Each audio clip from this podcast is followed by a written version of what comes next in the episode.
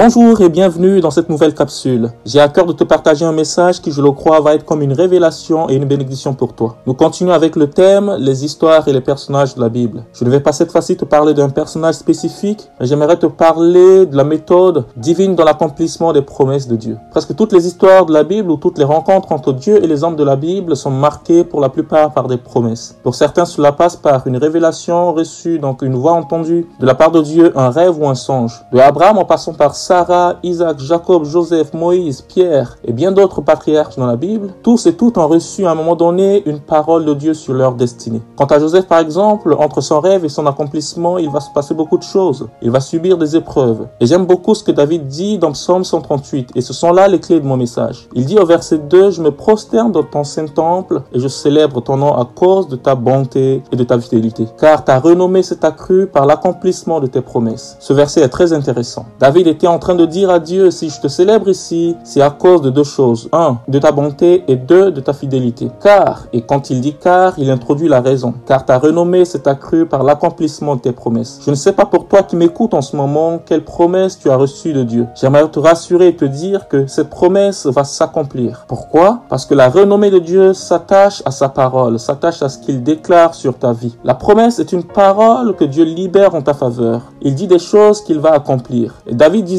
ici en quelque sorte sur le terrain de la parole libérée par Dieu en sa faveur, il y a deux attributs de Dieu qui entrent en scène, la bonté et la fidélité. Pourquoi la bonté? Parce que c'est dans sa bonté que Dieu élabore la promesse. Ce qui fait que la promesse de Dieu soit une bonne promesse, c'est parce que cela vient d'un Dieu bon. C'est parce qu'il est bon que le projet qu'il a pour toi est bon. Si le projet venait de Satan, puisqu'il est mauvais, le projet sera aussi mauvais. La bonté est dans l'élaboration de la promesse, mais la fidélité, c'est ce qui entre en jeu quand il faut accomplir la promesse. La bonté, c'est comme un architecte qui a dressé le plan de la maison. Il y aura trois chambres, il y aura une salle de bain, il y aura une cour, il y aura une piscine. On n'a pas encore vu, mais il y aura. La fidélité, c'est le maçon qui vient poser les briques, qui vient amener à l'accomplissement de la promesse. David dit quand tu as libéré la parole, j'ai vu ta bonté. Et maintenant que je suis devenu roi, j'ai vu ta fidélité. Mon frère, ma soeur, j'aimerais te révéler encore quelque chose de plus. Si la bonté est au commencement, si elle est à l'alpha de la promesse, et la fidélité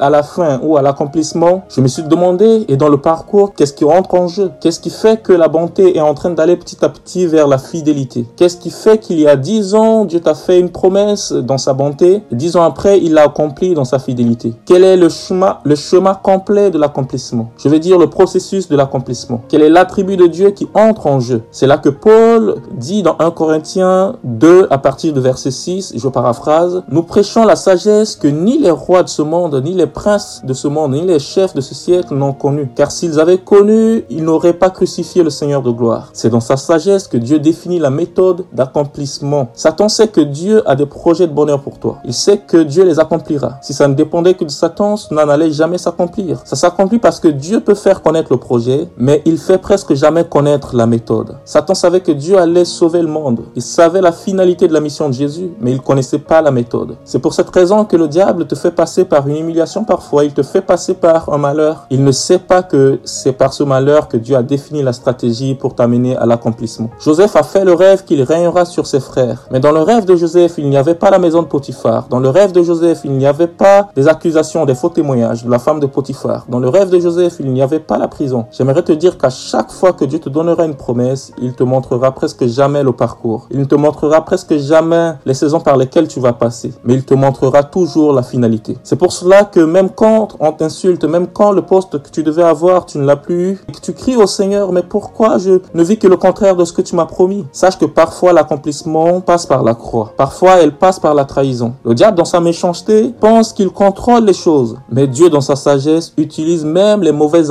intentions pour t'amener à l'accomplissement. Rien, mais absolument rien ne t'empêchera de saisir l'accomplissement des promesses de Dieu pour ta vie. Peu importe ce qu'il se passera dans ta vie, peu importe les difficultés auxquelles tu fais face, tu l'accomplissement de la promesse de Dieu. Ta situation actuelle n'est que le processus et non la destination finale. Ton Dieu est avec toi. Je prie que la bonté de Dieu et sa fidélité entrent en jeu pour toi et que sa sagesse te porte tout au long du parcours. Que Dieu te bénisse. Excellente semaine, ton frère Joseph.